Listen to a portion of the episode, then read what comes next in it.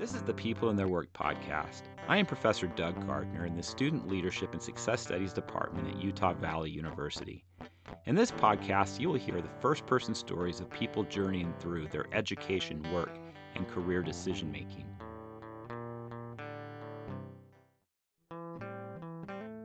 Sam shares the story of how he got into teaching and how he advanced through several roles within education. Recently, Sam retired and shares his plan for how he is going to make retirement meaningful. Part of Sam's story illustrates the powerful role of mentorship. I think I'm going to start my story going back to when I was 11. And the reason I, I want to go there is because it was a rough time for me. I, uh, I watched my dad lose his job. I could tell there was stress in the family, but at 11, I really didn't know what was going on. I knew that his company that he had worked construction for had, had folded and, and gone under. I knew that he was now looking for work and doing what he could do to, to make ends meet with a family of nine children. What I learned from that experience is that I needed to go to work. I started working when I was 11. I was a paper boy. Think that one of the the main values that I came from that was we need to work hard. When you work hard, typically good things happen. I did that and then I had an opportunity to work for my brother when I was starting out in college. He worked construction as well. He said, "When you're on my job, and I tell you to go get something, you don't walk. You run and get it, and you run back. So, again, I want to emphasize that importance of you be in the moment and you work hard wherever you are. If I'm a college student, think that that's something to be applied. You can't expect to be successful in college without working hard. And if you're going to spend the time playing, then you'll pay the piper. But if you work hard, typically your grades will be good, and that dedication and effort that you put forth will be something that you can look back years later and say, that paid off. One of the things that happened to me as a college student was I had decided that I wanted to become an architect. I was in the building construction program at Brigham Young University and uh, going through that bachelor's degree. And I got a, a call one day from my former head football coach. And he said, Hey, I'd like you to come and help work with my football program. We revere our coaches. I just think that's something that, um, even though they may be tough on us, I think that uh, that respect and, and the way that we, we revere our coaches has an effect on us. And this coach, uh, his name's Frank Henderson, he's still coaching today, even though he's not a head coach, but he is having influence on young men. And he has coached at many of our local high schools here in Utah Valley. He's currently at American Fork High School as an assistant coach. But 40 years of coaching and uh, helping people. And I just, again, I revere the man. When he called and gave me an opportunity, I started with the freshmen, then I worked my way to sophomores and so forth, and got up to be the defensive coordinator for Provo High School. Well, during that time, I'm also going to college and I'm also working a part time job. What happened was I had kind of a transformation. I enjoyed working with young men and being with the youth. From that experience, I then got another phone call. And this phone call was from my drafting teacher. He said, Hey, Sam, I'm going to be retiring next year. Have you ever thought about teaching? And so I graduated from Provo High School. I was helping with the Provo High football program. And I had this opportunity to now look at a possible job, an actual start a career type of an opportunity. I knew that I would have to apply. I knew that, you know, it wasn't going to be handed to me, but I knew that the person that was retiring was an advocate and that he felt like I might be somebody that could replace him. He had helped me throughout my sophomore, junior, and senior years in high school, had taught me engineering, architecture. We had spent hours and hours together outside of the classroom in that same drafting lab where I would work on projects. His name is John Roylance. My only regret in my relationship with him is I didn't go back and spend time with him. We would talk to each other every once in a while. Once I had moved on and it was years later, I didn't go back and thank him. And then he passed away. He says, Hey, have you thought about this? So now I'm thinking I'm going to architecture school at the University of Utah. My wife's father is an architect. I'm thinking I'll go into the family business kind of a thing. And now I've got a dilemma. I thought one thing, and now some other opportunities have presented themselves. When I think about those two men, they had a, a very positive influence on me. I had to have a talk with my wife. And uh, when I approached her, I think she did what most um, loving spouses do, and that is, she said, Well, you do what you think is best, and I'll support you. After some more thought and pondering and praying, I made the decision to apply for that part time teaching job while I was trying to frantically get my student teaching aligned and all the other coursework that goes along with becoming a teacher because we all know it's not just about skill set that you bring it's also about all the pedagogy and management of classroom and all the other stuff that goes along with it. I really had to work hard that next year to finish all of the requirements because i was hired i had to teach half time. I'm very very grateful for a peer teacher named dave creer who was the teacher at Timpview High School, our rival high school, as soon as I was hired, he jumped in and shared everything that he had with me. Dave is one of the most organized and thoughtful, kind people I know. He's a great leader. He had the marquee drafting program in the state of Utah as long as he was teaching. He just ran that type of a, a ship. And so for me to be able to learn from him and to collaborate with him back then, we were doing the things that teachers do today. Back then, it was you're in your own little kingdom and you do whatever you do. And a lot of teachers just were by themselves. And Dave Creer and I spent hours and hours together refining the curriculum, working summers together, doing things that helped me to become a better teacher. So I'm very, very thankful to Dave for the effort that he made.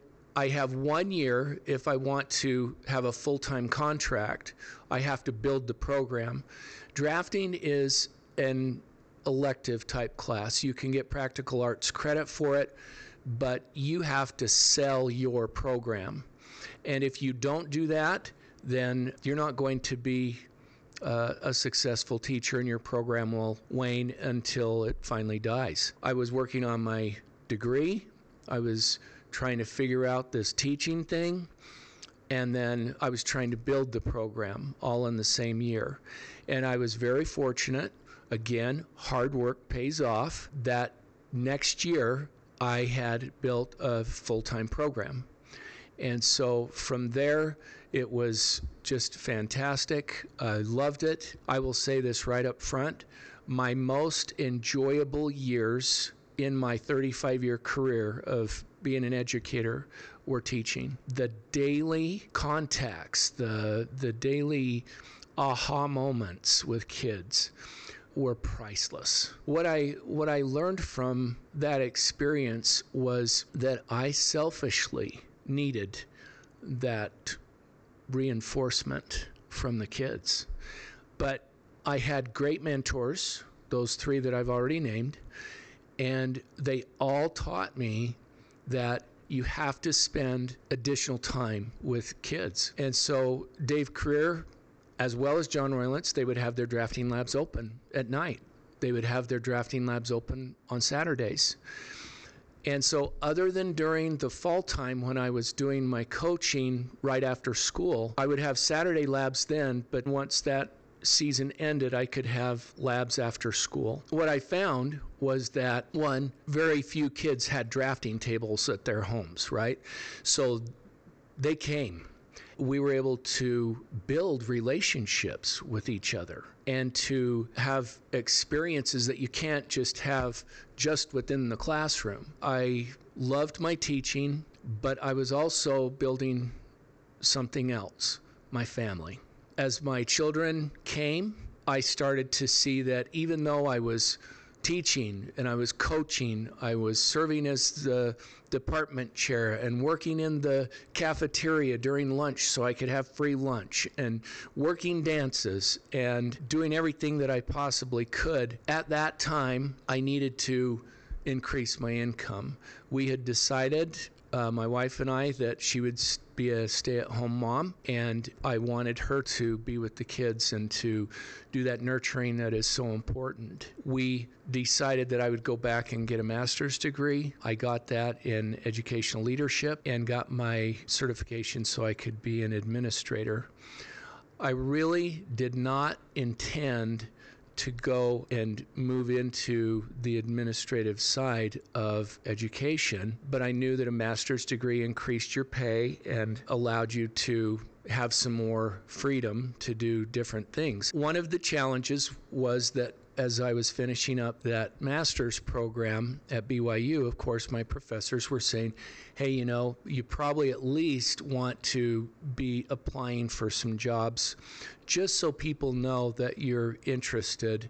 And then you can decide if you want to go back into the classroom or if you want to take an administrative job. And so I did that, and I had a few negative experiences not everything just lines up. There were a few districts that I applied to and got the uh, letters that said, thanks but no thanks. We're uh, hiring our own people. I had the opportunity to look at my district where I worked, Provo. They didn't have really any openings.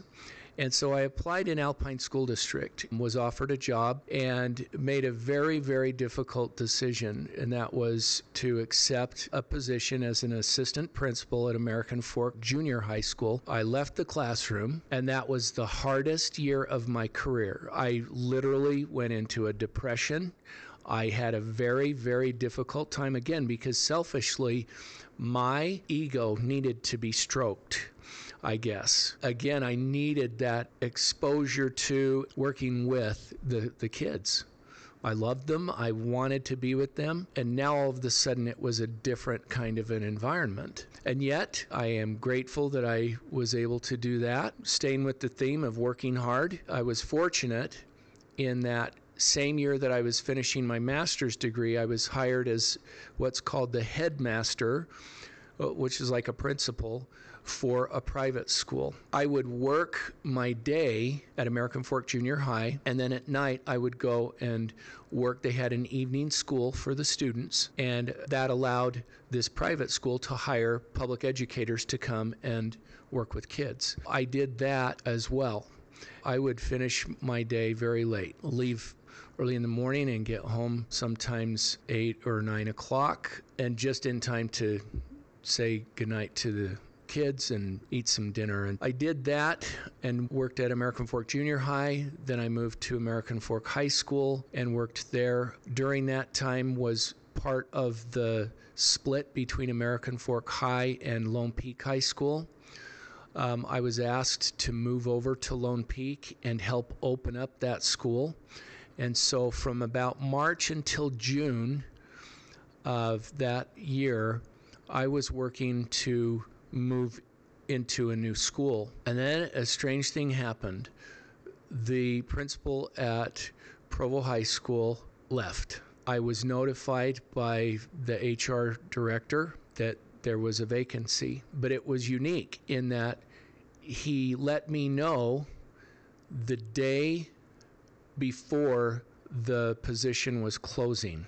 I was busy trying to get ready to open up Lone Peak High School. All of a sudden, another opportunity presents itself. I wrote literally on a napkin my letter of uh, interest and handed it to the Provo School District HR director and had him then say, now you've got about 12 hours to complete your portfolio and get that turned in so that you can officially be considered. Well, lucky for me, I was a student at Provo High, graduated from there, was a teacher there, and uh, now I was offered the position to be the principal at Provo High. I did that for seven years, loved it, worked very hard. When you are a principal, you've got to make sure you are as available and visible as you can be to try and and uh, make sure that you go to as many of the events.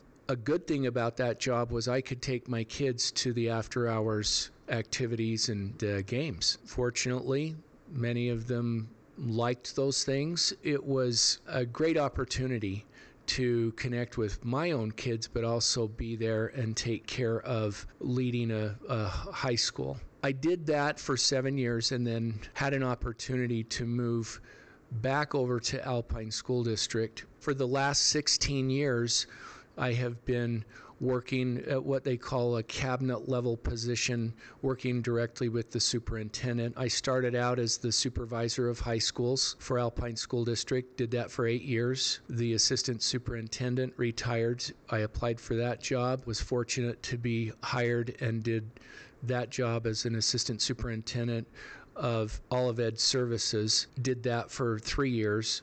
And then for the last six years, I have served as the superintendent of schools. What that means when you are the superintendent, you're like the CEO of a corporation. In this case, um, being the superintendent means that you're responsible for over 80,000 students, over 9,000 employees. You're responsible to all of the students' parents, as well as a seven member board. That board is made up of elected officials who are on a four year term and they rotate typically where uh, at any one time three or four might be up for election on a given year. Those seven board members are the people who hire and fire the superintendent along with the business administrator. So when you make the leap from having been a public educator and you become that person that's going to lead the district, you no longer have longevity. You don't have the security of any position. There's no guarantee. And so I feel very, very fortunate that I was able to serve as the superintendent for six years. I think the average time frame of a superintendent is about two years, and that's that's usually the length of a contract. And then you renew or they move in a different direction. And so there are new board members coming in, and you're you're working with new people as well as old people. Remember, you have that whole group of students and principals and every employee that you can imagine that has to be there to take care of an organization where we have uh, 92 schools. You can imagine what that would look like. I found that I enjoyed and I loved the 35 years that I was in public education, but I also know where I really had the most joy. Other positions were great. I worked with some wonderful, wonderful people. The successes that we had did not come because of me. It came because of a team that worked very hard together, who had a common set of values and goals that we worked on. We established our vision for learning we focused on the whole child, not just the am- academic part of the student. I feel very grateful that we were able to bring in additional supports for students to get help that they need so that every school has access to a psychologist, a counselor, and this is even the elementary schools now, to a behavior specialist, to a nurse, and others on that team that work with teachers who are struggling with students in their classroom. They're no longer on their own. They have people there to give them support. Same as for principals.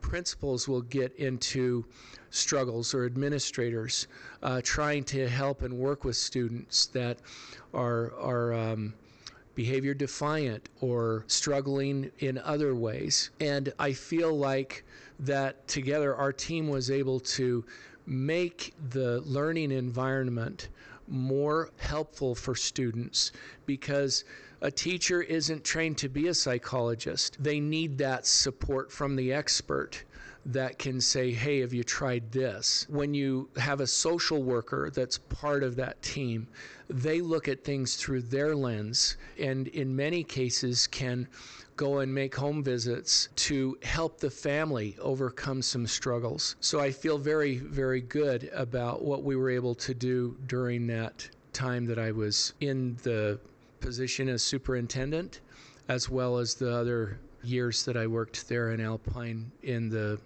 cabinet level position. The biggest, most important thing to me is my family. In addition to our six children, we now have 14 grandchildren with a 15th on the way. I'm looking forward to spending more time with my family. There have been many, many times when I wish that I could have done some things that my work didn't allow me to to do everything that I wanted to do. I feel like we have good relationships with our kids and grandkids, but now I can emphasize that more. I'm looking forward to bike rides and backpacking and going to where they live in uh, different parts of the United States and, and being able to be in their environment um, rather than waiting for the time when they come maybe in the summers to uh, see us.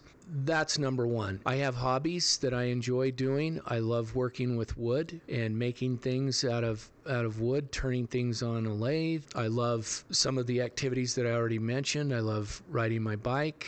Um, I, I enjoy getting up in the mountains, backpacking, and doing some of those things. So far, with the things that are laid out, I'm going to be really busy at least through uh, the summer months. I love working in my yard, taking care of, of that. And if anyone has ever been a homeowner, they know that there is a constant battle with patching and fixing and redoing things in your home. So those kinds of things are, are what I'm looking forward to. I haven't uh, ruled out the idea of continuing to work. Now is kind of, I'll get to choose if I want to work part time or full time again. But I do think that there are still some good years left where maybe I can help out and continue to serve in one capacity or another. I never aspired to be a superintendent, just tried to do what I could to contribute and to help lead, and